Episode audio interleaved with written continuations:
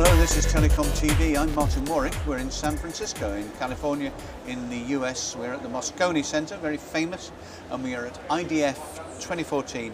That's the Intel Developer Forum. And I'm talking with Renu Navale, who is Ecosystem Strategy Manager with Intel. Mm -hmm. Renu, welcome. Thank, Thank you, you for the time. Developing a strong ecosystem is a, obviously a key element in Intel's effort to enable and optimize both SDN and NFV solutions based on an Intel architecture system. Mm -hmm. Can you tell us about the Intel Network Builders program, please? Sure. So the Intel Network Builders program was launched last year um, in September uh, during IDF in 2013 and the program was designed and launched particularly to accelerate um, the industry for SDN and NFV. Um, we, we, have, we have a lot of products and technologies in SDN and NFV and we wanted to work closely with the ecosystem to have them innovate on the technologies that we are putting out for SDN and NFV. Thank you. Now we've seen SDN, certainly in recent months NFV, mm -hmm. move beyond its initial phase. So we're going from the informative part of it to the normative part of it. Right. Um, where the, intellectual concept is becoming now practical proof of concept mm -hmm. and then moving on from there in due course to deployment. How is the program we've just been discussing, the Intel Network Builders program, how is that accelerating SDN and NFV proofs of concept and trial deployment? So we have three pillars of the Network Builders program. Uh, the first one is around marketing, driving awareness of the various ecosystem SDN and NFV solutions that are based on Intel architecture. So that's the first one. The second one is around reference architectures and proofs of concepts and trials. We are engaging with a number of ecosystem partners to drive reference architectures or blueprints that can be deployed or tri first trialed and then deployed by the service providers. So ETSI NFV has a number of use cases and we are um, actually, we actually have POCs and reference architectures for about five out of the nine use cases. Um, and these blueprints can help accelerate the time to deployment for the service providers. So that's the second pillar. And then the third one is around matchmaking. Um, all the ecosystem partners eventually want to be found by the service providers. They want to actually get trialed and deployed and that's how there's revenue and business value for everybody in the ecosystem value chain. So we're putting together a number of different tools and programs to drive matchmaking as well. Can you give us some examples of your partners innovating on the Intel architecture?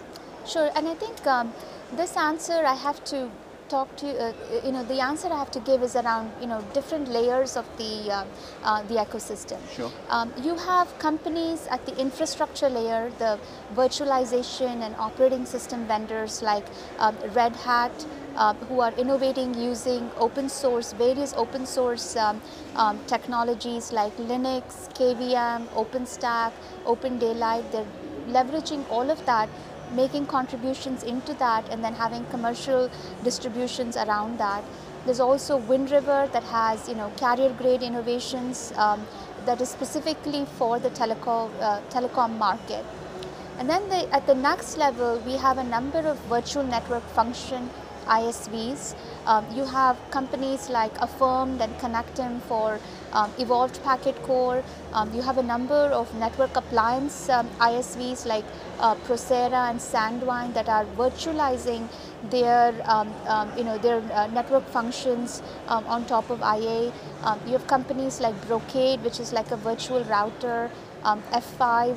So th there are a number of these virtual network function ISVs that are innovating on top of infrastructure solutions that are based on IA as well as our um, virtualization and operating system vendors.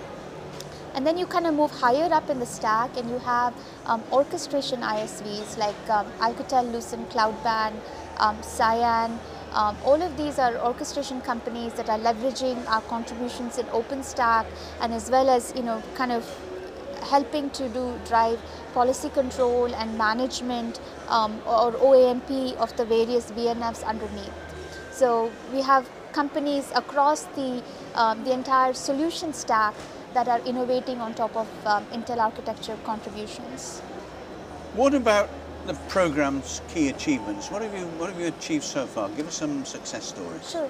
So last year when we um, start, launched the program, it was very much in the formative stage where we had to communicate, you know, um, how fast SDN and NFV is moving and the fact that it's real. And it, it was more about what is SDN NFV and when is the industry actually going to start to move towards it. Yeah.